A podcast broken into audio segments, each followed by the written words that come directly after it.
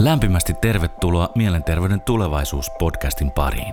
Olen Markus Raivio Kukunorista ja toimin tämän ohjelman isäntänä. Tavoitteena on tuoda esille mielenterveystyön parissa työskentelevien henkilöiden sekä kokemusasiantuntijoiden ajankohtaisia näkemyksiä siitä, minkälaiselta suomalaisten mielenterveys näyttää tulevaisuudessa. Tervetuloa. Tämä ohjelma on tehty yhteistyössä Tunne ja Mieli-lehden kanssa. Arvoisat kuuntelijat, tervetuloa taas mukaan Mielenterveyden tulevaisuus-podcastin pariin. Tänäänkin on hyvä päivä tehdä hyvää mielenterveystyötä ja mikä onni ja kunnia mulle onkaan saada vieraakseni myös mies, joka tietää asioista. Hän on nimittäin professori miehiä tuolla Itä-Suomen yliopistossa. Lämpimästi tervetuloa Lauri Kuosmanen. Kiitos Markus ja oli kiva tulla ja kiitän myös tästä, tästä esittelystä palataan myöhemmin sit siihen, että takaako se mitään. Niin, tässä ei oikein takuita voi antaa, kun tosiaankin joskus on kuuntelijat kommentoinut, että onko nämä kauhean käsikirjoitettuja nämä jaksot. Tosiasia on, niin kuin me molemmat tiedetään, että ei meillä ole mitään käsikirjoitusta, vaan me uskotaan siihen, että tässä hetkessä on kaikki vastaukset. Joo, ei ole käsikirjoitusta ja, ja tämä on jännä paikka, mitä tästä syntyy. Joo. Mä mietin, että tänään olisi hyvä päivä puhua hieman arkaluonteisestakin aiheesta, semmoisesta aiheesta, mistä on vähän vaikea puhua, mutta se liittyy mielen hyvinvointiin ja psykiatriaan ja toipumisorientaatioon varsinkin vahvasti. Ja tämä meidän teemasana on tänään valta. Mitä kaikkea valtaan voikaan liittyä? Mä tiedän, että sä oot myöskin tehnyt väitöskirjan aiheesta ja tutkinut paljon valtaa ja vallan käyttöä ja itsemääräämisoikeutta nimenomaan potilaan näkökulmasta, eikö totta? Joo, kyllä tämä teema mua kovasti puhututtanut. Oikeastaan koko tämän ammatillisen uran aikana on, on jotenkin liittynyt valtaan nyt kun sitä katsoo vuosia taaksepäin, niin tämä on kyllä muakin puhututtava asia tämä valta ja, ja tota, se liittyy todella vahvasti ja selvästi psykiatrian ja mielenterveys- ja päihdetyön historiaan, että, että meidän menneisyyttä ei voi tarkastella ilman, että tarkastelee valtaa ja vallan käyttöä. Ja tietysti kun mä oon itsekin ammattilainen ja ollut toteuttamassa tätä, tätä vallan käyttöä aikoinaan ihan potilaskin työssä, niin, niin tota, se on sellainen, jota, jota on pakko vaan rohkeasti lähteä tarkastelemaan ja kiitos, että otit tämän teeman käsittelyyn. Tota niin, onko niin, että sä oot myöskin tällä hetkellä luottamustehtävissä ja, ja mukana työryhmissä, jossa käsitellään myöskin tämmöisiä eettisiä periaatteita.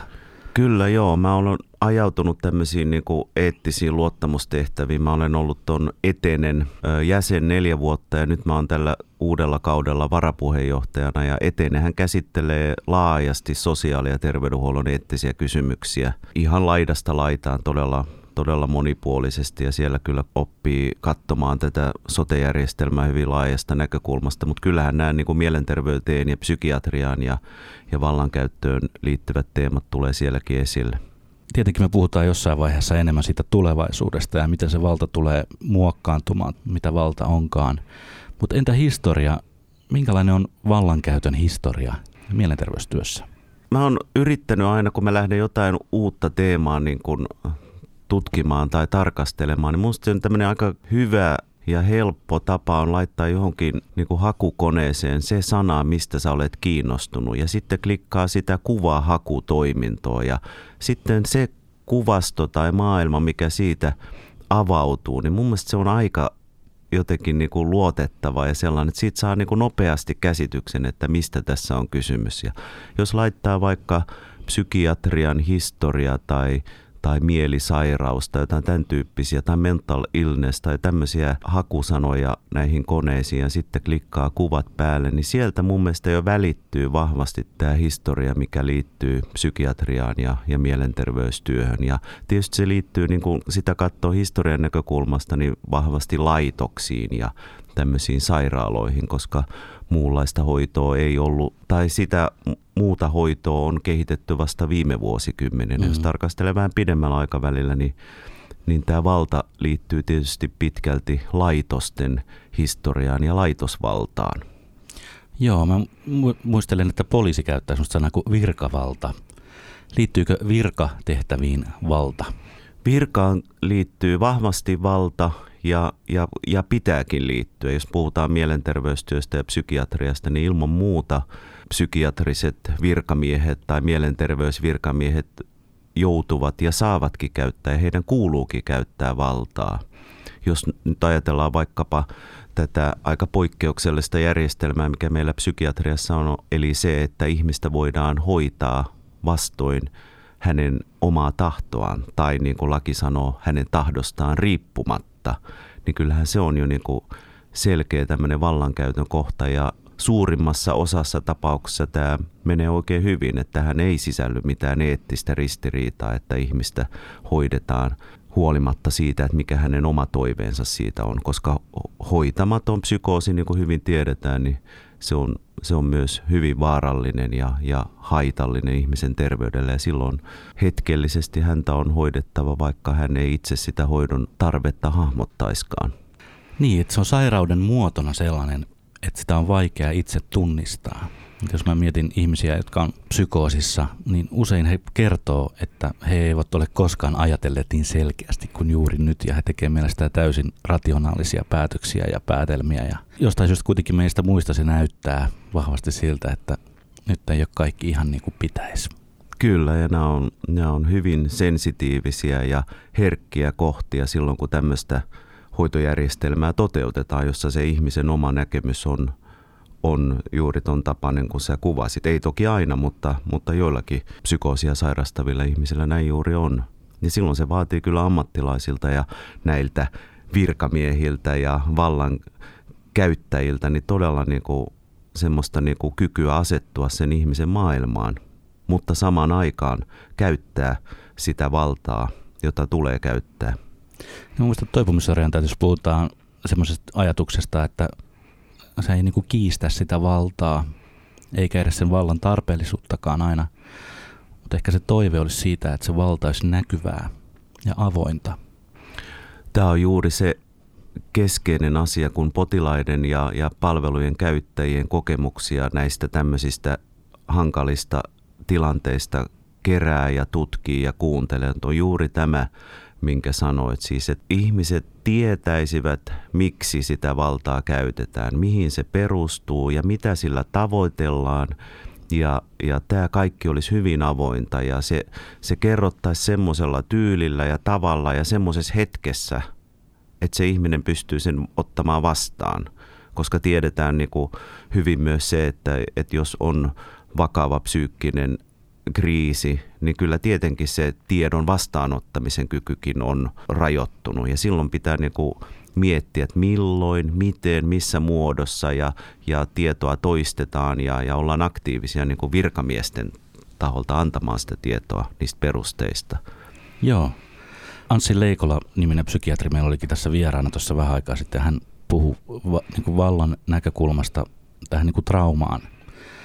Hän niin kuin oli sitä mieltä, että että trauma usein liittyy semmoiseen tilanteeseen, jossa saat alisteinen jonkun vallan käytölle ja jopa niin, siihen pisteeseen asti, että saat mahdollisesti jopa kuoleman vaarassa. Ja se aiheuttaa sulle trauman, joka sitten säilööntyy sun kehoos ja jotenkin sitten aina välillä ilmentyy erilaisissa muodoissa. Voiko hoidosta saada traumoja? Jos puhutaan pakkohoidosta tai tahdosta riippumattomasta hoidosta, niin voi. Ja tietysti tämä liittyy moneen muuhunkin sosiaali- ja terveydenhuollon tarjoamaan palveluun. Ja tämä, tämäkin on sellainen asia, jonka kanssa meidän ammattilaisten ja virkamiesten täytyy olla tosi hereillä. Että et aina ei jotenkin niin muisteta sitä, että, tai jotenkin sitä meidän toimintaa ohjaa niin enemmän se, että tässä teemme hyvää ja teemme tämän sinun parhaaksesi ja tämmöinen niin paternalistinen ylhäältä annettu tämmöinen ajatus, että me teemme tämän sinun tota, niin terveytesi eteen. Ja silloin siinä unohtuu se, että niin kuin näissä hyvääkin tarkoittavissa toiminnoissa, niin siihen saattaa kuitenkin liittyä se, että se aiheuttaa trauman tai sillä on negatiivisia vaikutuksia ihmisen jatkoselviytymiseen tai itse asiassa se saattaa pahentaa niitä oireita, minkä vuoksi itse asiassa ollaan tultu sinne hoitoon. Ja kyllä me tiedetään, että pakon käytöllä tällaisia vaikutuksia valitettavasti on. Joo.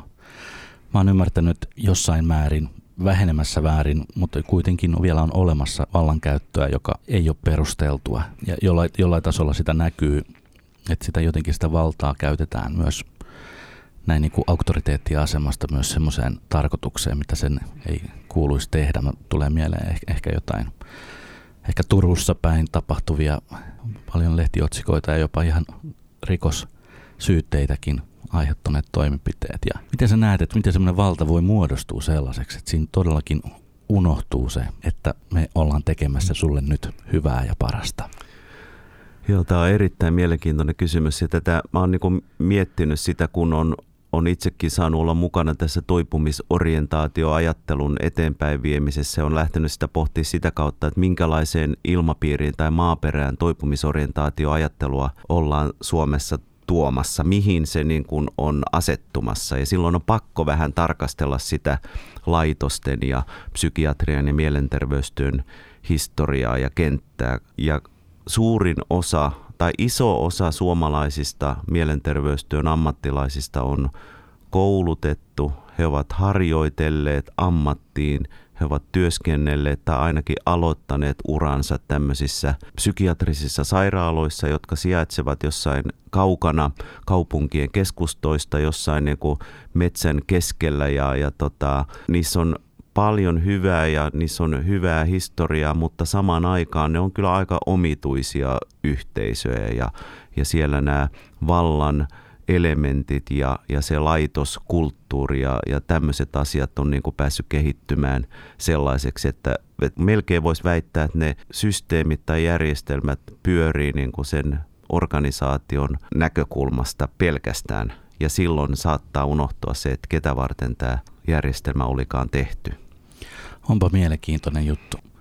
Perustehtävä unohtuu ja se alkaa jotenkin ruokkia itse itseään. Kyllä, että koneisto pyörii ja, ja tota, siellä ne ihmiset jotka, ja toimijat, jotka ovat, ovat niin kuin vahvassa asemassa, vaikkapa nyt sitten vallankäyttäjän asemassa, niin, niin tota, he pärjäävät siellä hyvin, mutta sitten saattaa se perustehtävä unohtua. Joo. Ja tällaisia esimerkkejä kyllä meillä on näistä vanhoista vanhoista laitoksista, eikä tämä koske pelkästään psykiatria tai mielenterveystyötä. Että nyt kun seuraa keskustelua esimerkiksi lastensuojelulaitoksista ja kehitysvammalaitoksista, aivan samanlaisia ilmiöitä syntyy sinnekin. Mä oon miettinyt sitä, että kun tavallaan se valta vaatii kuitenkin sen vuorovaikutuksen, että siinä on joku toinen osapuoli, joka jollain tasolla kuitenkin suostuu siihen vallankäyttöön. E- ehkä pakosti, mutta kuitenkin lähtee siitä, että hän niin kuin alistuu siihen tilanteeseen. Että voiko se liittyä myöskin siihen lähtökohtaan, että hänen asemansa on sellainen, että hän ei kyseenalaista sitä valtaa. Mietitään kehitysvammasta henkilöä tai vanhusta. Tai myöskin psykiatrisella puolella. Että jos ajatellaan, että, että se, tota, miksi hän on valmis niin kuin vastaanottamaan sen. Että jos mietit, että monet meistä on sellaisia, että jos me koetaan vallankäyttöä terveyskeskuksessa, niin mehän lyödään nyrkkiä pöytään ja sanotaan, että me vaaditaan parempaa palvelua tai me haluamme nyt ottaa tämän asian puheeksi tai soitetaan totta, niin, oikeusasiamiehelle. Aika harva näistä ihmisistä tekee niin. Onko se niin, että heille, että heille, heille on niin helppo kohdistaa sitä valtaa? Joo, tämä on mielenkiintoinen kysymys. Miksi me, miksi me kaikki, siis osittain, kyllähän tunnistan tuon, että jos itse olisi vaikka terveyskeskuksessa tai jossain sotepalvelussa asiakkaana, niin todennäköisesti olisi aika ärhäkkä siellä niin. puolustamaan itseäni. Mutta toisaalta sitten semmoisiakin kokemuksia itselläkin on, että jos on, jos on sairaana tai on huono tilanne elämässä ja on jonkun tämmöisen niin kuin koneiston sisällä, niin kyllähän meistä jokainen jotenkin niin kuin menettää sitä, sitä osaamistaan ja kykyään ja niitä voimavarojaan – osittain varmaan sen sairauden tai huonon voinnin tai voimattomuuden kautta, mutta myös e, osittain sen takia, että se koneisto tuntuu niin jotenkin niin kuin isolta ja vahvalta ja, ja ehkä pelottavaltakin, että tuntuu, että ei tuollaista vastaan niin kuin pysty tai kykene taistelemaan. Niin, ei ole valmiuksia siihen eikä ehkä voimiakaan siihen. Ei ole voimia ja valmiuksia ja, ja tota, se tulee automaattisesti. Nämä, nämä, nämä koneistot ja organisaatiot ne on vanhoja, ni, niillä on niin kuin mandaatti annettu tämmöisenä niin kuin julkisena palveluna, että ne, ne, ne toimii vaan huolimatta siitä, että mitä se, se pieni ihminen siellä sitten yrittää niin kuin viestittää. Joo. Muista se, onko se valtatutkija kuin Max Weber puhunut siitä ajatuksesta, että on niin kuin, ehkä semmoinen traditionaalinen vallankäyttö on juuri se, että se lähtee sun vaikka byrokratiasta tai hallinnosta tai ehkä semmoista vähän professionalismistakin käsin. Mutta sitten on joku toinen, joku semmoinen, niin kun puhutaan karismaattisesta vallankäytöstä. Mm. On vaan sellaisia tyyppejä, mietin, kun mehän ollaan molemmat myös soittajia, niin me tiedetään, mitä on Joo. bändikulttuuri. Ja mä mietin, että miten se vallankäyttö siinä näkyy. Niin valtaa käyttää siellä aina se, joka on se kaikkein karismaattisin, joka myöskin niin kuin pystyy ohjailemaan sitä tilannetta niin, että kyllä se, usein se bändin solisti on sitten kuitenkin siinä asemassa, että hän pystyy määrittelemään hyvinkin tarkkaan, mitä siellä tehdään. Kyllä, näin se on. Mä olen itse tämmöinen takarivin muusikko, eli soittelee rumpuja ja tässä tämä on, tää on tuttua meidänkin orkesterissa. Sitten mä aina vähän kateellisena sit sanon sinne meidän laulaja-kitaristille, että sä saat aina kaiken huomioon. Sitten hän sanoi, no tervetuloa tänne eturiviin, että jos karisma riittää. jos karisma riittää, niin justiin. Sitten mä tyydyn vaan sinne soittelemaan niitä rumpuja pasistin kanssa vierekkäin. Niin, että ei sutu mielekään niin alkaa sitä niin jotenkin kyseenalaista, että hei, että kukas täällä nyt oikein on niin johtaja ja kuka täällä on niin se vallankäyttäjä. Joo, vain hetkellisesti ja sitten mä tajun, että mun paikka onkin täällä. Joo. Et, et roolit on mennyt ihan niin kuin pitääkin. Joo, just näin. Mutta toi on mielenkiintoinen, että mä vielä miettii, tota, että, että miksi ihmiset alistuu tai miksi ihmiset joutuu tai hyväksyy sen, että, että heihin kohdistuu valtaa. Ja, ja tietysti sitten miettii tämmöisiä ihmisiä, jotka, joilla ei ole kykyä tai mahdollisuuksia tai voimavaroja toimia niin kuin ehkä monet meistä nykypalvelujärjestelmässä toimii, että on aika ärhäköitä ja vaatii palveluja ja sitten mm. kerrotaan, että minä mahdollistan tämän omilla verovaroillani Joo. tyyppisen keskustelun. Ja tietysti psykiatriset potilaat ja erityisesti pitkään sairastaneet ihmiset, niin he ovat kyllä tämmöisessä tilanteessa, jossa meidän, itse asiassa meidän kaikkien pitäisi olla hyvin aktiivisia tukemaan ja auttamaan heitä siinä, että he voimaantuisivat tai löytäisivät sitä, sitä ärhäkkyyttä puolustaa itseään. Joo. Joku sanoi mulle joskus, että se on myöskin sellainen tervehtymisen merkki, että sus alkaa herää semmoista pientä punkkaria.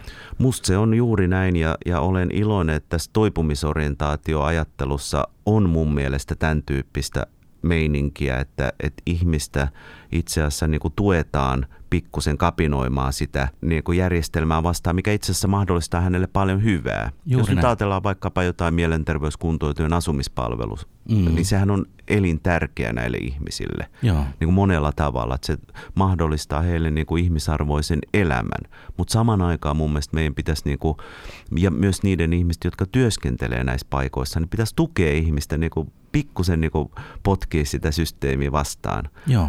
Koska sitä kauttahan siitä, siitä voi myös irrottautua ja mennä eteenpäin, koska, koska onhan se tärkeää, että myös näissä tämmöisissä vaikkapa nyt siellä asumispalveluissa, niin vaikka olisi pitkäänkin ollut siellä ja olisi hankalia oireita tai hankalia elämänhallinnan haasteita, niin siitä huolimatta pitää ajatella niin, että se paikka ei ole mikään niin kuin loppuelämän paikka, mm. vaan pitää mennä eteenpäin. Kyllä. Ja sitten vaikka kokeilla, ottaa tietoisia riskejä, katsoa ja, ja kokeilla, että onnistuisiko se, että lähdet seuraavaan steppiin ja, ja katsotaan, miten sulle käy.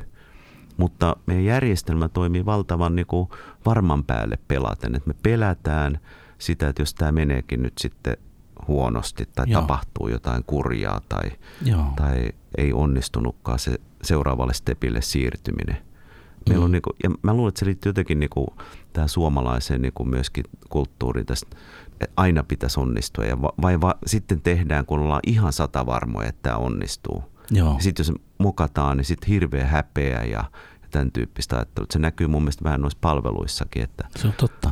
Joo, se on totta, että siinä on jotenkin se mokaamisen pelko tai jotenkin semmoinen, mutta mä mietin, että onko sekin osa sitä vallankäyttöä. Että sä et ole vielä valmis siirtymään tästä eteenpäin ja et ole vielä siinä kunnossa tai jotain. Vähän jarrutellaan itsekin. Ehkä myöskin sen takia, että me ajatellaan, että jos tämä ei onnistukaan, niin se jotenkin tulee meidän piikkiin. Just näin. Mutta sitten taas toisaalta usein se vallankäyttö on myös sitä, että että niin kuin itse asiassa mitä Outi Hietala sanoo omassa jaksossa, että sitten nämä epäonnistumisen kokemukset usein sitten selitetään tämmöisellä heikolla potilasaineksella. Kun se valta näkyy niin monessa tasossa, että se on niin tavallaan se, se, sun, se sun lähi-ihmiset, ne sun lähihoitajat, jotka siinä on, mutta jotenkin mä oon aina ajatellut, että se valta ja ne asetelmat, se kulttuuri, se näkymätön valta on niissä kaikissa kerroksissa, jopa sinne ihan niin kuin ylimpään johtoon asti. Et usein, usein tota, me mietin tätä toipumisorientaation muutosta. Me toiminnanjohtajat ollaan hanakoita kertomaan henkilöstölle, että nyt teidän pitää ottaa nämä ihmiset mukaan ja tehdä kumppanina töitä ja vahvistaa ja valtaistaa heitä. Itse asiassa käytetään sanaa kuin valtaistaa, eli niin kuin siirtää valtaa heille. Se on osallisuuden periaatteelle, mutta mä mietin, että ollaanko me niin itse johtajina valmiita luopumaan vallasta. Ja miten se näkyy siinä koko kuviossa sitten ennemmin tai myöhemmin. Joo, no ei se missään nimessä helppoa ole, että, että kuka meistä haluaisi vallasta luopua, jos meille sellaista on annettu, että se on ihan ymmärrettävää ja, ja inhimillistä, että näin on.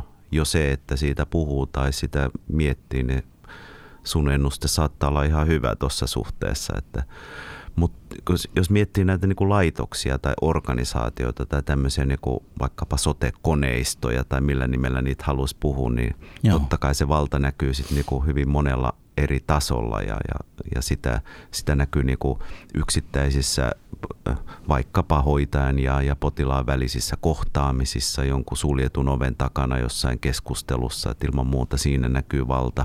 Sitten sitä valtaa näkyy vaikka jossain jonkun hoitoyksikön säännöissä, tavoissa toimia, siitä mikä on, on tämmöisessä yksikössä ammattilaisen asema ja mikä on potilaan asema. Ja niin kuin hyvin tiedetään, niin nämä organisaatiot on hirvittävän hierarkisia. Siellä, siellä välittyy vielä tämä niin kuin eri professioiden, ammattien väliset arvo- ja valta-asetelmat. Ja, ja välillä valitettavasti tuntuu siitä, että se, se päähenkilö, se stara, eli se kenelle tämä systeemi on tehty, eli ne potilaat ja palvelujen käyttäjät, niin on kyllä siellä hierarkian niin kuin alapäässä.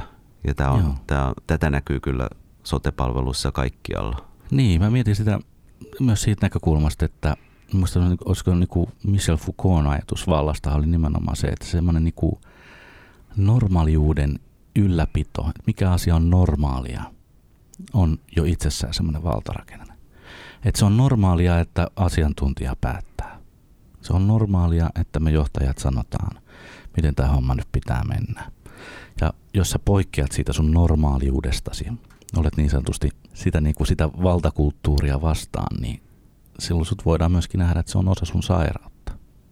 Että sä et suostu siihen meidän näytelmän pelisääntöihin.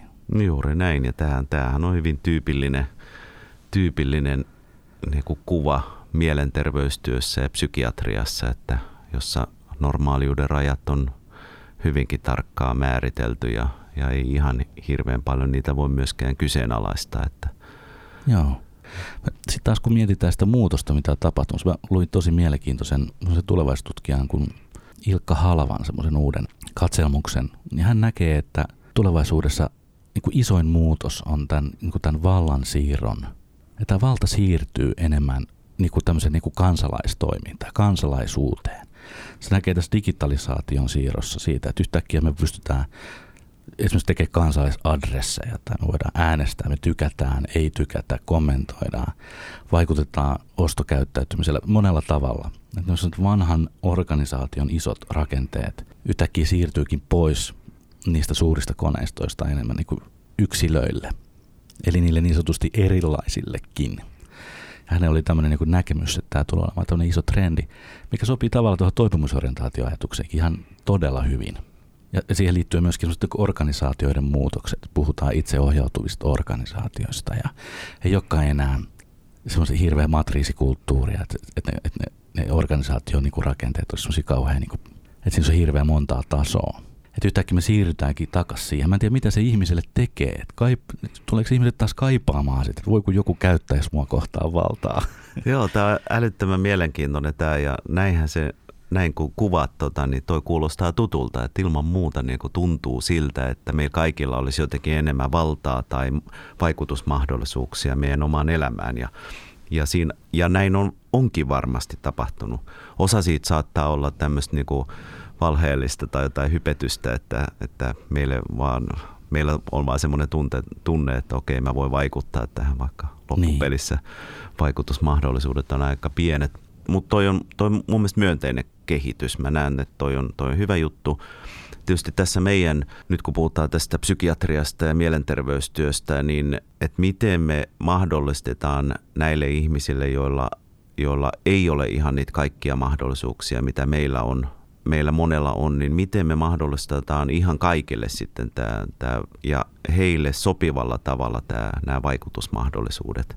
Koska voihan se olla aika ahdistavakin ajatus, että minun pitäisi vaikuttaa tai mun mulla, mulla pitäisi olla niin kuin, ä, kykyjä ja taitoja tai mun pitäisi tietää ensinnäkin, että mihin mä haluan valtaani käyttää tai sitä, mikä mm. mulle on annettu mm. yksilönä. Joo. Pitää olla aika perillä asioista. Pitää olla älyttömän perillä ja, ja tota, vaikeaa se on itsellekin olla aina perillä, että mihin ihmeeseen tähän tässä nyt pitäisi niinku pystyä vaikuttamaan. Joo, se varmaan onkin näin. Mitä sä ajattelet, että millä tavalla ihminen luopuisi siitä vallasta? Millä tavalla ammattilainen tai asiantuntija voisi luopua asiantuntijavallasta yhteisen edun nimissä? Onko se mahdollista? Niin mä jotenkin näen, että, että, että on ihan ok olla asiantuntija. Niin kuin myöskin tämmöisessä mm. niin kuin lainausmerkeissä hoitosuhteessa. Että se, on, mm. se on erinomaisen hyvä, että meillä on asiantuntijoita vaikkapa tukemassa ihmisiä, joilla on mielenterveysongelmia. Heidän, heidän näkemyksensä, heidän niin kuin ongelmanmäärityksensä, heidän niin kuin hoitosuosituksensa, niin ne on, ne on tärkeitä. Mutta mä luulen, että tässä on niin kuin kyse aika paljon kommunikaatiosta ja siitä, että miten se, se välitetään ihmiselle se asiantuntijanäkemys. Joo. Ja jotenkin niin kuin se pointti, että miten ihminen tai, tai kuka tahansa meistä, joka saa jonkun tämmöisen asiantuntijanäkemyksen, miten me noudatetaan sitä näkemystä, niin, niin se on niin kuin mielenkiintoista. Ja kyllähän mielenterveys- ja psykiatrian puolella, niin kuin kaikessa niin kuin tämmöisessä niin kuin terveyteen liittyvässä ongelmassa, niin ihmiset noudattaa niitä vähän miten sattuu, vähän vaihtelevasti. Mm, mm. Kyllä kai meidän kaikkien niin kuin sitoutuminen vaikkapa johonkin annettuun hoitoon, niin vaihtelee ihan älyttömästi. Joo. Että ei me niin sataprosenttisesti uskota asiantuntijaa ja se on ihan ok. Mutta tota, miten siitä löytyisi semmoinen niin tasapuolinen, tasa-arvoinen ja, ja vuorovaikutukseen perustuva se asiantuntijan ja, ja potilaan tai kokemusasiantuntijan suhde, niin se on se oleellinen kysymys. Miten se syntyy mm. käytännössä? Mm, joo. Että sitten huomaa ehkä semmoisena niin sivuvaikutuksena, että sitä – asiantuntijuutta on alettu kyseenalaistamaan vahvasti. Ja semmoinen niin kuin yksittäisen ihmisen blogikirjoitus hänen omista kokemuksistaan voi jostain syystä noustakin yhtäkkiä tämmöiseksi asiantuntijapuheenvuoroksi. No niinhän se nousee ja se on, se on jännä seurata näin, tietysti kun katsoo tätä myös niin kuin yliopiston ja, ja tutkimuksen ja tutkijan näkökulmasta, niin sitten tutkijat on kauhean loukkaantuneita siitä, Joo, että ei, no. miksi meitä ei ole kuultu, että mehän olemme osoittaneet tämän jo jo useassa kokeellisessa koeasetelmassa ja, ja sitten niin kuin loukkaannutaan siitä, että yksittäinen blogikirjoitus nouseekin, saakin paljon enemmän Joo. tykkäyksiä kuin meidän mielipiteet. Ja mä en pidä tätä niin kuin ihan hirveän niin kuin vaarallisena. Se mun mielestä haastaa sitten meidät tutkijat ja yliopistoihmiset kommunikoimaan niin, että mekin saamme äänemme kuuluviin. Ja sitten mun mielestä sen ihmeellisempää. Ja sitten niin jos, jos osoittautuu, että tämä, tähän haluaa sanoa jonkun äh, erilaisen mielipiteen tai näkökulman tai että haluaa tuoda sen niin sanotun tutkimus, tutkimukseen perustuvan tiedon, niin se täytyy vaan sitten tuoda siihen rinnalle. Mm, että tämmöinen mm. niin kuin, taistelu, niin kuin nyt, nyt tuntuu vähän siltä, että käydään taisteluun niin kuin niin. toisiamme vastaan, niin Joo. en oikein usko, että se on nyt se oikea tie. Niin nehän voisi miettiä tämmöistä kokemusasiantuntijatarinoita, niin siinähän on semmoinen tuhannen taalan paikka myös niin kuin täydentää toisiaan. Niinhän ne täydentääkin, niin. sehän on ilman Joo. muuta näin. Että sä kerrot sen sun, sun oman tarinan sun masennuksesta ja siitä selviytymisestä. Mutta se asiantuntija voisi olla kertoa, että totta, itse asiassa tämä on tämmöinen ihan yleinen ilmiö, johon liittyy tämmöisiä asioita. Me ollaan tutkittu tätä 20 vuotta ja mm. tämä, voin tuoda tätä dataa, joka tukee tätä sun tarinaa. No niin, no tämmöinen keskustelu mun mielestä olisi niinku ihan paikallaan. Joo. Et, et, niin ehkä se sodankäynti siitä vallasta pitää ensiksi saada jotenkin niinku selvitettyä. Joo, koska onko se nyt niinku onko sillä niinku väliä, että kuka sitä valtaa pitää? Tai jos nyt ajatellaan, niinku, että kuka on se tärkein ihminen tai henkilö, jos nyt yksilöllä on vaikkapa mielenterveyteen liittyviä ongelmia, niinku, mm.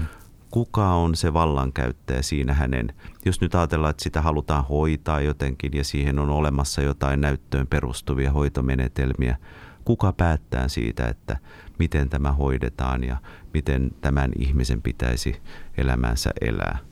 Niin. Tuo on muuten mielenkiintoinen juttu. Mulla tuli eilen yöllä tämmöinen ajatus. Mitä sä oot tästä mieltä? Olisi kiva niin kuin miettiä sitä valtaa myöskin sen ihmisen sisäisessä taistelussa. Totta, se ihminen hän itse päättää, mutta hänessä on semmoisia puolia, jotka päättää monta asiaa hänen puolestaan.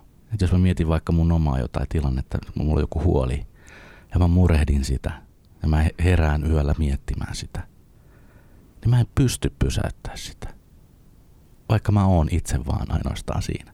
Et ihan niin kuin musta olisi joku toinen entiteetti, joka käyttää valtaa mua kohtaan pitämällä mua hereillä siinä aiheessa. mä, mä en pysty hallitsemaan itseäni niin, että mä voisin täysin sanoa, että mä oon tässä niin kuin sen vallan tämmöisessä peruskognitiivisessa käsityksessä. Vaikka mä ymmärrän, että joku asia ei tarvitsisi pelottaa, niin silti se jostain syystä pelottaa. Tai voi tulla ajatuksia, mitkä ei välttämättä totta eikä välttämättä niin kauhean tärkeitäkään. Sitten jostain syystä mä kuitenkin tottelen niitä, vaikka mä tiedän, että ne ei ole totta. Et ihan niin kuin joku käyttäisi valtaa itse asiassa ihan sisäisesti mussa. Se on ehkä yksi sellainen niin mielenterveyden haaste.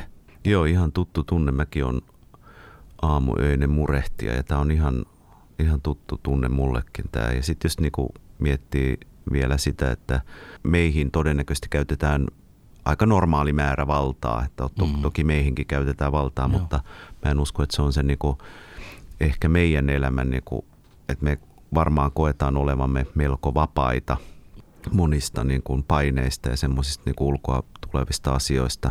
Jos meilläkin on tällainen niin kuin tunne siitä, että kuka meitä ohjaa tai, tai, tai meidän ajatuksiin vaikuttaa, ei Joo. pelkästään aamujen tunteena, vaan, vaan ihan niin kuin hereilläkin ollessaan ja, ja päiväsaikaa ja virkamiehenä toimiessa. Mutta sitten vielä tämmöinen ihminen, joka ehkä oikeasti onkin jonkun valtakoneiston osana, vaikkapa jonkun sotepalvelun tai psykiatrisen sairaalan tai psykiatrisen osaston potilaana, jossa se valta tulee huomattavasti paljon lähemmäksi kuin sairaalan tai, tai laitoksen ulkopuolella. Joo. Voisiko yksi sellainen psykiatrian tavoite olla valtaistaa ihminen? Että hän kokisi, että hänellä on vaikutusvaltaa häneen liittyvistä asioista, mutta myöskin siihen ympäristöön liittyvistä asioista. Tähän on semmoinen niin kuin, hyvin semmoinen niin toipumisorientaatioajatus, että jos mä ihan niin kuin tietoisesti järjestän asioita niin, että sä saat valtaa päättää. Monessa yhdistystoiminnassa esimerkiksi on aika selkeä juttu se, että se jäsen voi itse asiassa käyttää ylintä valtaa. Yli, yli sen niin kuin professionalismin ja kaiken sen niin kuin ohi. Ja jos se on totta, että hän tosiaankin voi käyttää sitä valtaa, mikä se ei aina välttämättä ole, mä uskon, että se liittyy myös hänen mielen hyvinvointiin. Ja että nythän meillä on ollut monta sellaista rakennetta, joka yrittää vähentää sut sitä valtaa. Esimerkiksi laitoshoito. Että onko, onko sitä koskaan niin tutkittu, että miksi psykiatria päätyi siihen, että vähentämällä valtaa ihminen jotenkin eheytyy.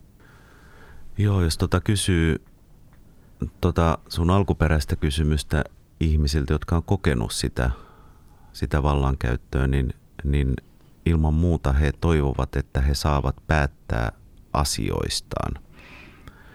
Ja jos ajatellaan niin tämmöistä laitoskulttuuria tai sairaalaa tai organisaatiota, missä valtaa käytetään, niin nehän ei ole ne potilaiden toiveet mitään niin kuin älyttömän vaikeasti toteutettavia. Joskus me ammattilaiset pelätään, että jos me annetaan se valta, niin sitten sieltä tulee jotain ihan, ihan älyttömiä niin kuin toiveita jostain, että tämä sairaala pitää muuttaa kylpyläksi tai, tai tämän tyyppisiä, mm-hmm. vaan, vaan ne on hyvin vaatimattomia, ne on hyvin pieniä. Yleensä ne liittyy siihen, että he kokevat, että, että heitä kohdeltaisiin kunnioittavasti, ystävällisesti ja niin, että heidän tarinaansa kuultaisiin. Tai sitten joihinkin tämmöisiin niin kuin näennäisin pieniin asioihin, vaikkapa siitä, että he saavat pitää oman omaisuutensa mukana silloin, kun ovat siellä sairaalassa tai saavat käyttää älypuhelintaan tai saavat mm. tavata omaisiaan vapaasti tai saavat liikkua, jos se on mahdollista, niin sairaalan ulkopuolella ja tämän tyyppisiä asioita, jotka ei ole mitään niin kuin ihan mahdottomia toteuttaa. Joo. Kokemusasiantuntijan viesti on, että, että, tota, että tämmöinen niin kuin kuuleminen on tai sitä ei ole tehty sitä niin kuin ihmisten viestien ja toiveiden kuulemista, ei ole, niin kuin, siihen ei ole suhtauduttu vakavasti. Niin, ainakin semmoinen fiilis heille on tullut. Jostain niin, syystä. se on heidän tunteensa. Ja sitten tietysti tämä kysymys, että, että okei, no se oli heidän oma tunteensa tai heidän mm. fiiliksensä. Tavallaan niin kuin sitten sen niin kuin jotenkin asettaminen niin kuin vastoin, että no onhan sinulla mahdollisuus ja olemmehan me kertoneet sinulle tai kyllähän sinä saat tehdä sitä ja tätä, niin se on niin kuin toinen kysymys kuin, si, kuin se, että mitä ihminen itse kokee, mikä se hänen fiiliksensä on ja mikä hänelle jää siitä päällimmäisenä tunteena siitä, niin. siitä olemisesta siellä yksikössä. Aika moni, moni sanoo sitä, että he kokee, että heitä kohdeltiin niin kuin lapsia, niin kuin, niin kuin vanhemmat käyttää valtaansa lapsiin kohtaan, niin kuin meidän vanhempien tehtävä todellakin on käyttää valtaa. Kyllä, ja niin kuin Se, puhuttiin alussa, niin sitä mm. täytyykin käyttää tietysti. Ja, ja, ja mielenterveyslaki, joka on ihan niin kuin hyvin toimiva suomalainen laki, niin se mahdollistaa vallankäyttöä ja sitä valtaa, valtaa täytyy tietyissä tilanteissa käyttääkin. Joo. Mutta tietysti se on vallankäyttö on taitolaji, että miten sitä käyttää niin, että toisaalta ne perusteet tulee, on läpinäkyviä, niin kuin sä sanoit tuossa alussa, että, että meillä on hyvät perusteet tähän ja että se ihminen, keneen sitä valtaa käytetään, niin hän ymmärtää sen, ne perusteet.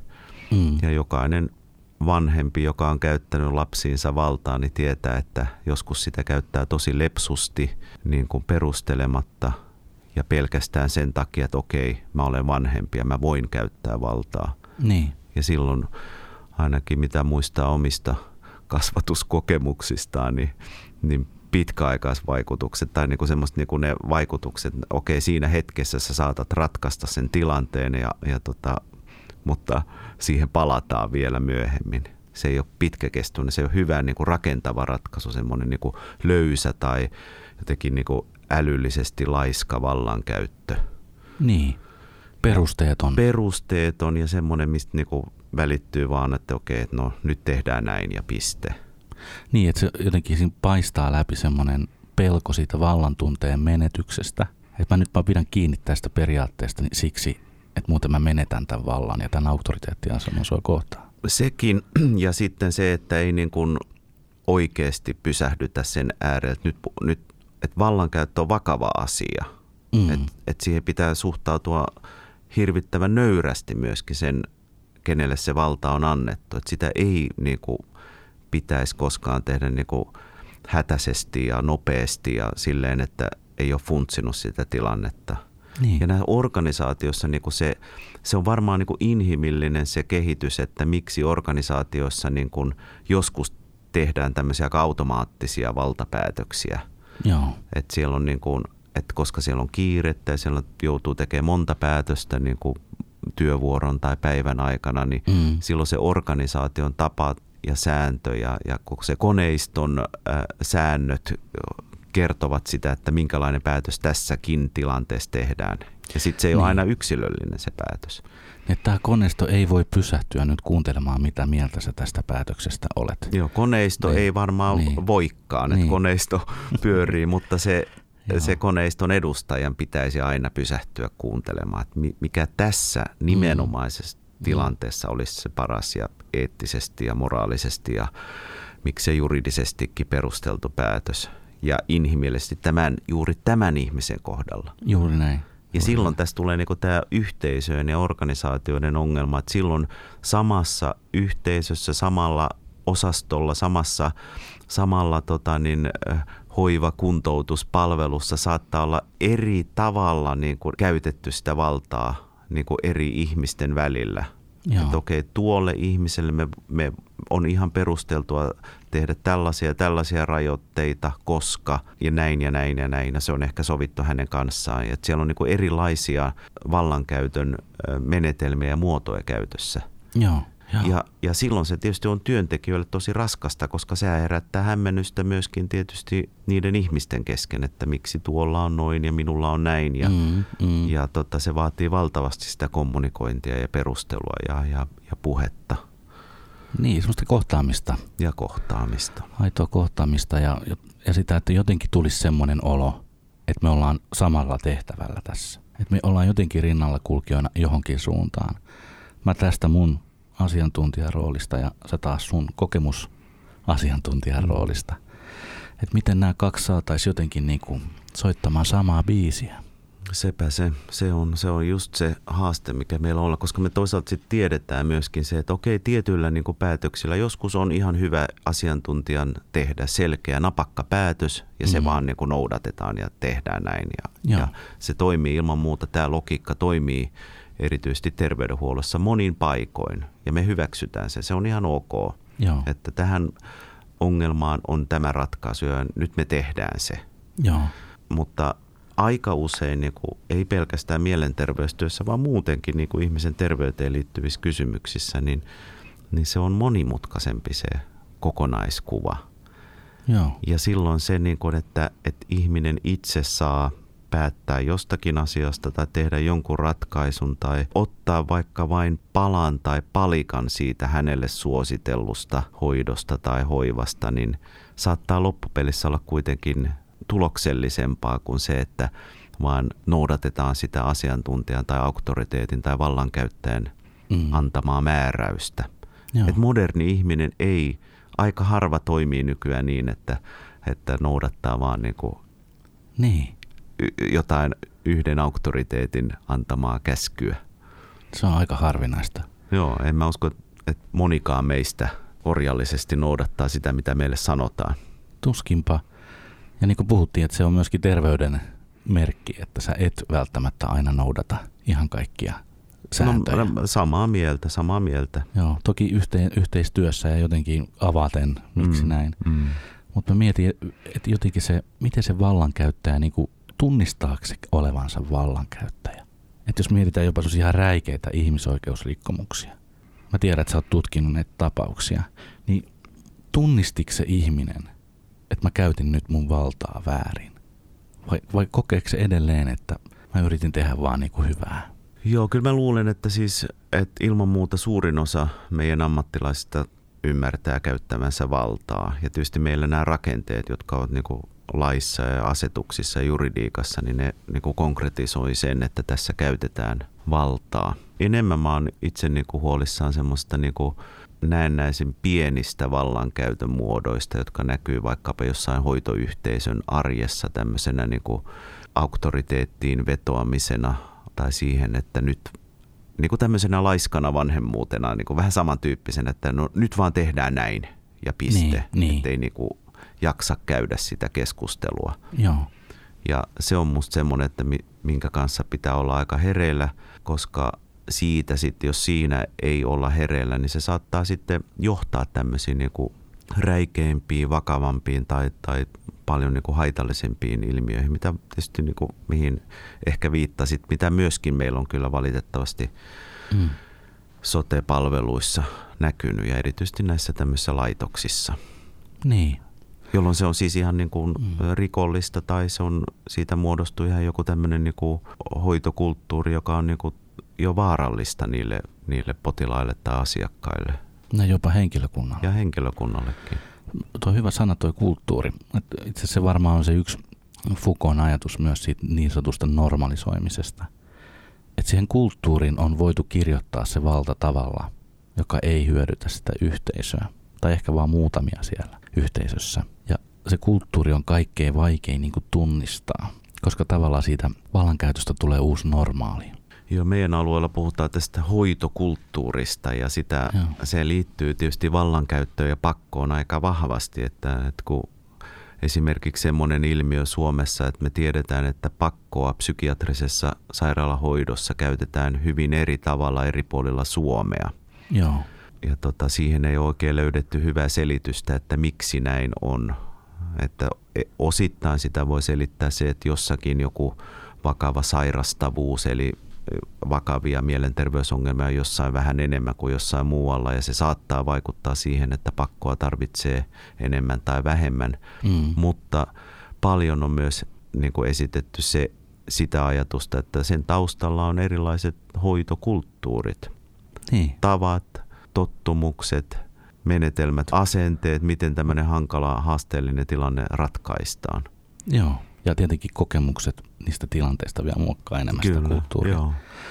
Ja sitten Niin. niin. niin, sit toisaalta, niin kuin, että, että onko tämmöistä, mikä tämmöinen kulttuuri on, koska en mä tiedä, miten, miten semmoisen kulttuurin saisi sitten niin selville, että ahaa, täällä on tällainen kulttuuri Mm. ja nyt haluamme muuttaa sitä tuon tyyppiseen, vai onko siitä loppupelissä sitten, että onko se, muodostuuko se kulttuuri niin kuin useiden yksilöiden asenteista, arvoista, tavoista tehdä töitä Mm. ja sitten pitäisi niin kuin vaikuttaa vain niihin yksilöihin, että onko olemassa tämmöinen Mm. mm. hoitokulttuuri. Mä oon jotenkin miettinyt sitä niin, että eihän kulttuuri muutu muuta kuin tekemällä tietoiseksi ja näkyväksi ne asiat. Joo. Ja varsinkin se valta.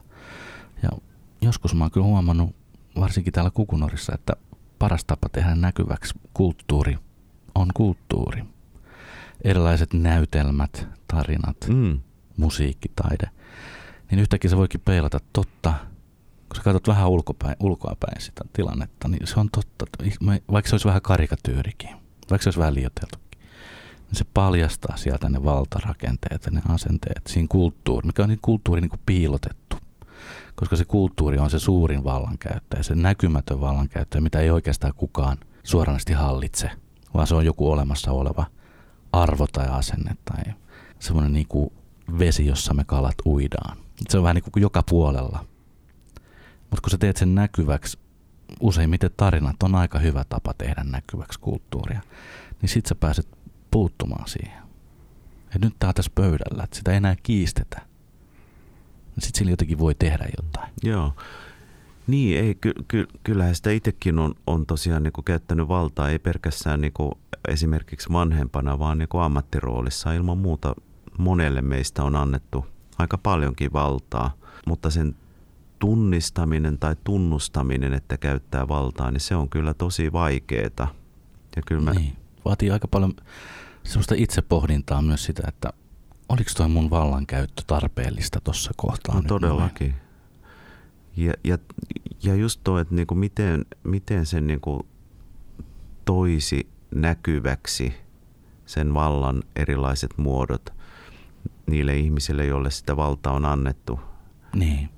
Niin että he niin kuin eivät loukkaantuisi siitä tai ahdistuisi tai niin kuin menettäisi toimintakykyään, koska se ei saisi niin kuin lamaannuttaa sitä systeemiä, koska systeemin täytyy toimia ja pyöriä ja, ja tota, Joo. meidän täytyy niin kuin kuitenkin niin kuin ajoittaa sitä valtaa käyttää.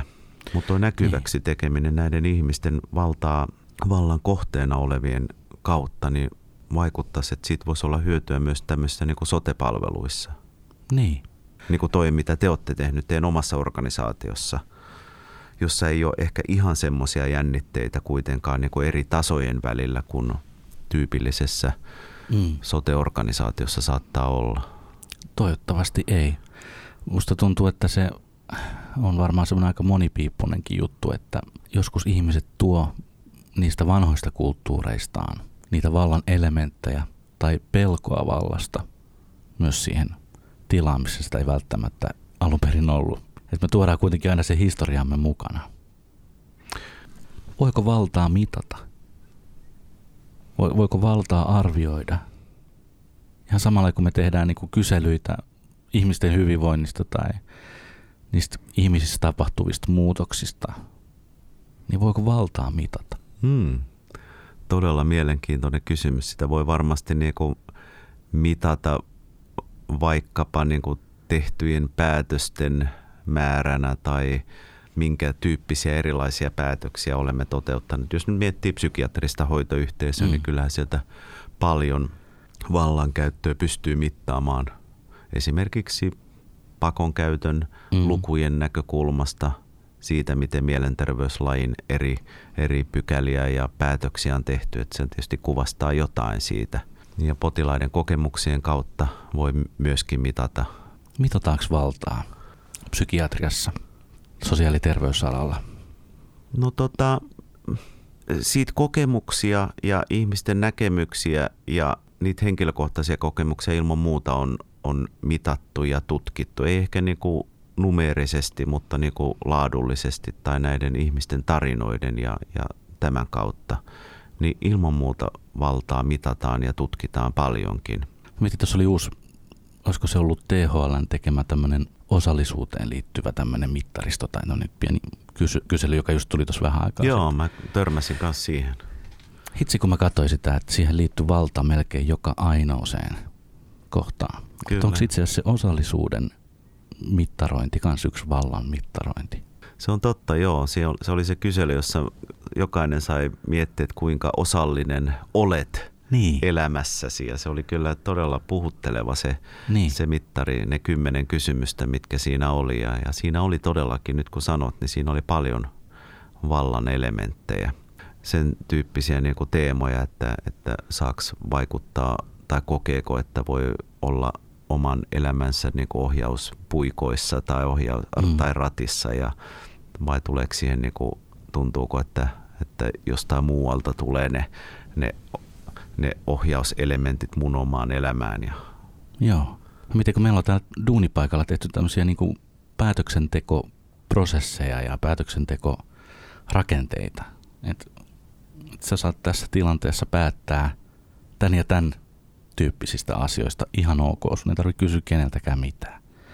Mutta sitten taas tämmöisistä asioista, niin näitä tämän pitäisi päättää siitä, koska hän kantaa vastuun esimerkiksi jostain taloudellisista Joo. asioista. Niin miksi me voitaisiin miettiä jotenkin samanlaista, että me tehtäisiin näkyväksi se päätöksentekoprosessi myös siinä asiakassuhteessa. Että näistä asioista saat päättää milloin tahansa. Mutta näistä asioista mun pitää päättää, koska mä oon tässä organisaatiossa tämmöisessä, tämmöisessä vastuutehtävässä. Voisiko se olla myös yksi tapa niin kuin avata sitä valtaa? Kyllä, ilman muuttoa kuulostaa tosi hyvältä ja, ja sitä voisi myös niin kuin laajentaa vielä siihen, että että kuka niistä auttavista tai tukevista tai hoivaavista ihmisestä saa tehdä myöskin niin päätöksiä, koska mm. niin kuin tuossa puhuttiin aikaisemmin, niin sosiaali- ja terveydenhuollon organisaatiot on, on kauhean hierarkisia ja byrokraattisia ja toki siellä on lainsäädäntöäkin taustalla, että, että tietyt ammattilaiset päättävät tietyistä asioista, mutta onhan siellä paljon pelivaraa sen suhteen, että mistä, mihin ei tarvita niin kuin tiettyä mm tyyppiä tekemään sitä päätöstä. Niin. Ja silloin kun tämä keskustelu olisi käyty, niin silloin se nopeuttaa myöskin sitä niin kuin päätöksentekoprosesseja, jolloin ihminen saa niin kuin päätöksen jostain asiasta paljon nopeammin. Ja, ja hmm. tota, hmm. Hän ei tarvitse ensinnäkään etsiä sitä, että kuka tästä päättää. Et useimmiten se on myöskin niin, että, että mä kysyn, että kävisikö tällainen juttu. Sitten toinen sanoo, että en mä tiedä, kun en mä voi päättää hmm. tästä. Mutta täytyy kysyä, kuka tästä päättää – niin mä saan selville, että mitä tämän asian kanssa pitää tehdä. Joo. Ja sitten sit tulee jatkuvasti sellainen epätietoisuus siitä vallasta, että miten tämä valta oikein rakentuu täällä. Ja se taas luo sellaista ehkä vähän turvattomiakin niinku fiiliksiä. Joo, ja toihan on tota, niinku, piilotettua tai koneiston valtaa myöskin, että niinku ei, ei oteta sitä vastuuta niin. tai että niin. ei tiedetä, että kukahan tästä nyt päättää tai tämä nyt kestää, kun niin. päättäjä ei ole paikalla. Niin niin, että mehän odotettiin tuota sote-päätöstä oikeastaan niin kuin vuosia. Joo. Ja, ja, ja se yksi niin kuin tapa vastata siihen oli aina se, että nyt me ei voida tehdä mitään päätöksiä mm. ennen kuin me tiedetään tästä isosta päätöksestä, johon on siis maakunnat ja kaikki, ihan ihan hirveän iso kakku. Mutta toi, minkä sä sanoit, toi, että niinku määriteltäisiin se, että okei sä niinku potilaalle tai asiakkaalle se, että okei noista asioista sä voit ihan itse päättää. Ja ja kommunikoidaan se selvästi, niin toihan on loistava idea. No se tuli äsken. Mä mietin sitä myöskin sen, niin sen motivaation näkökulmasta, että usein niin puhutaan itseohjautuvuusteoriasta tai niin ajatuksesta, että milloin ihminen on niin kuin valmiit, sisäisesti motivoitunut. Niin yksi osa sitä on se autonomia. Että sä tiedät, että täällä on asioita tässä yhteisössä, mistä mä voin päättää. Ei vaan mun omista asioista, vaan tässä yhteisössä. Ja se on yksi tapa rakentaa myös sisäistä motivaatiota. Toinen on tietenkin se, että sä koet, että sä oot hyvä ja osaat tehdä päätöksiä tai osaat toimia. Ja sus voidaan vahvistaa sellaista niin voimavara-ajatusta. Ja sitten tietenkin kolmas on se merkitystaso. Että on jotain merkitystä, miten mä vaikutan. Nyt jos mulle annetaan mahdollisuus osallisuuteen, mutta sillä ei ole mitään merkitystä, niin onko se edes osallisuuden kokemus? Että tossa sä saat olla osallinen, mutta tossa sä et saa olla osallinen. Mm. Sä saat olla osallinen siinä, että miten nämä roskat viedään täällä, mutta et sä saa olla osallinen siitä, että mihin aikaa täällä syödään. Joo, ja toi ei ole sitten enää osallisuuttakaan, vaan toi on, toi on ihan, toi on vallankäyttöä jo tuokin, että sitten niinku niin. määritellään, että sinä tai me tai koneisto tai, tai ammattilainen määrittelee, että missä kohdassa sinä voit olla osallinen. Niin.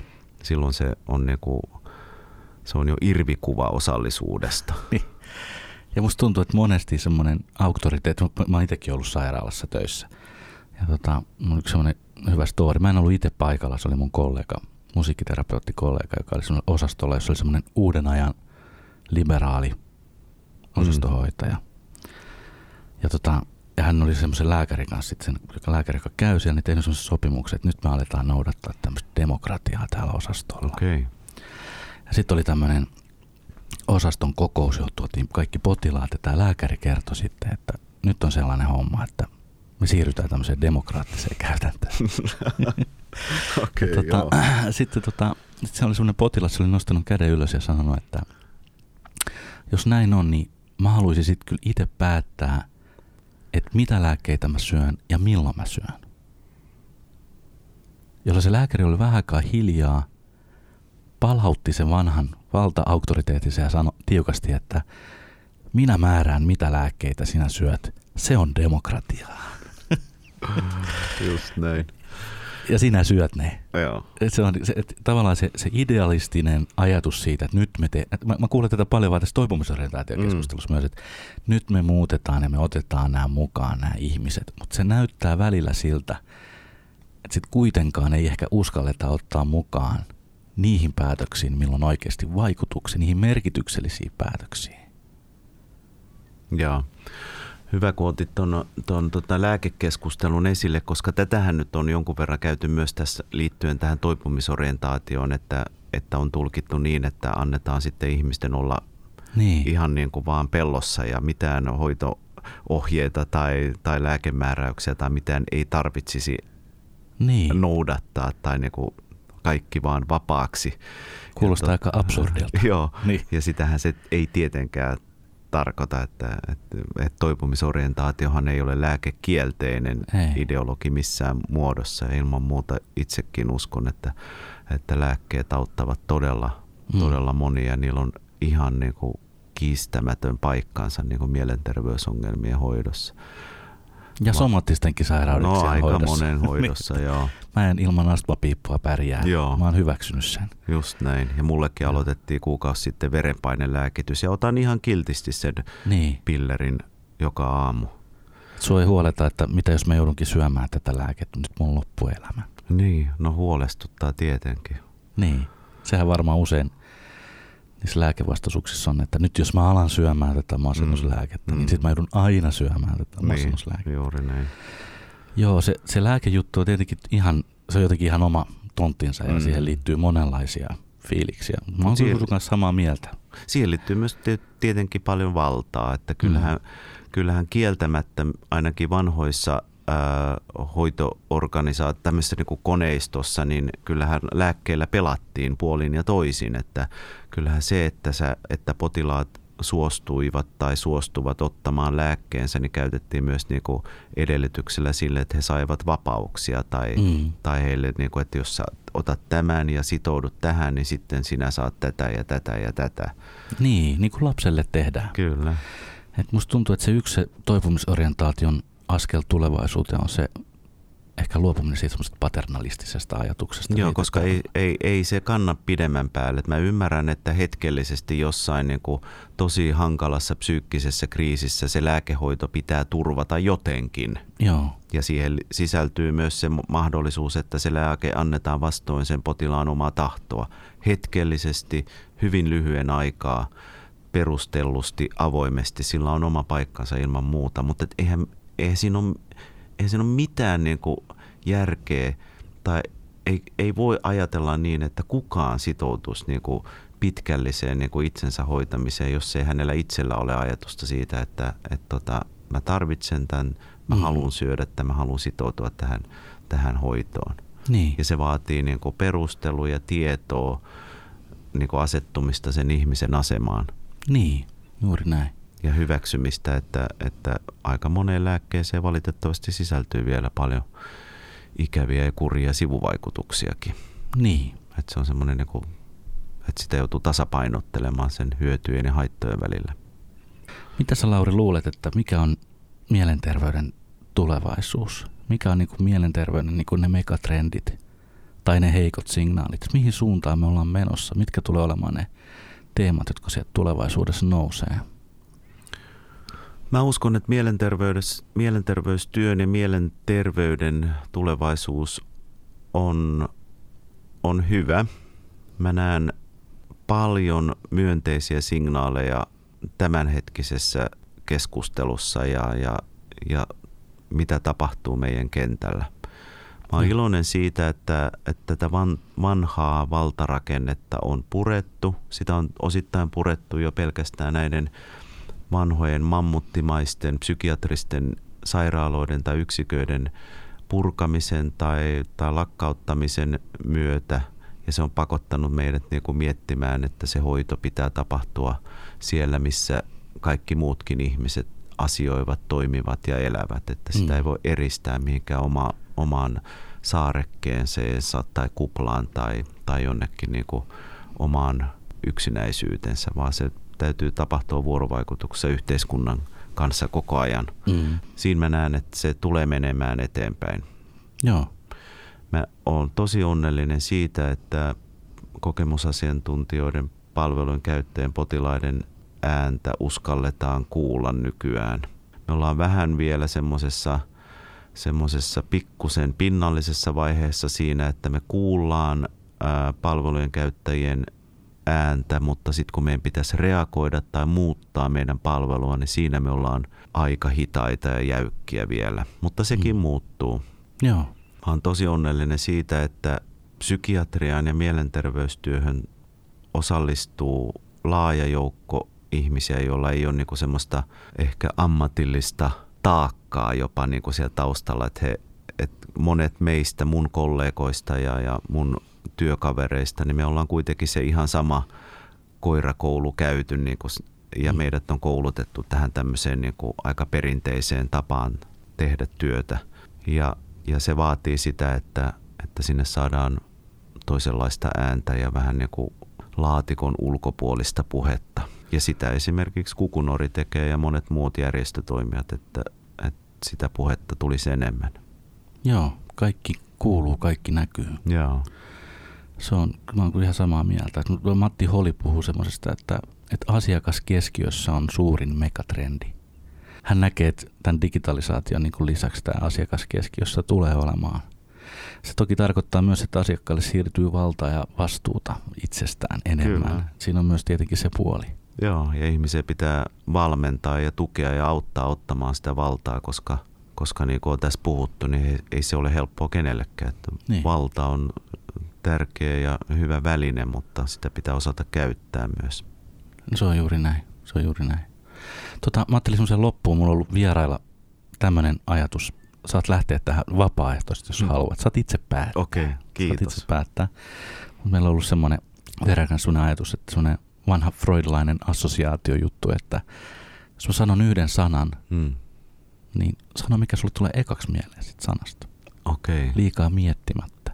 Tämä on paha. Tämä on paha, mutta tämä voi olla myös hyvä. Niin voikin. Mitäs tuumaat? No lähdetään. Kokeillaan. Kokeillaan. Kokeillaan. Mm. Se on ehkä se juttu. Joo.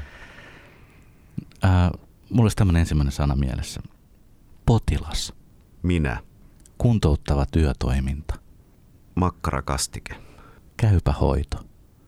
Mekaaninen. Kokemusasiantuntija. Kaveri. Toivo. Tähti. Kiitos. Kiitoksia. Kiitos tosi paljon Lauri, että olit vieraan. Kiitos, oli kiva olla. Joo, kiitos paljon.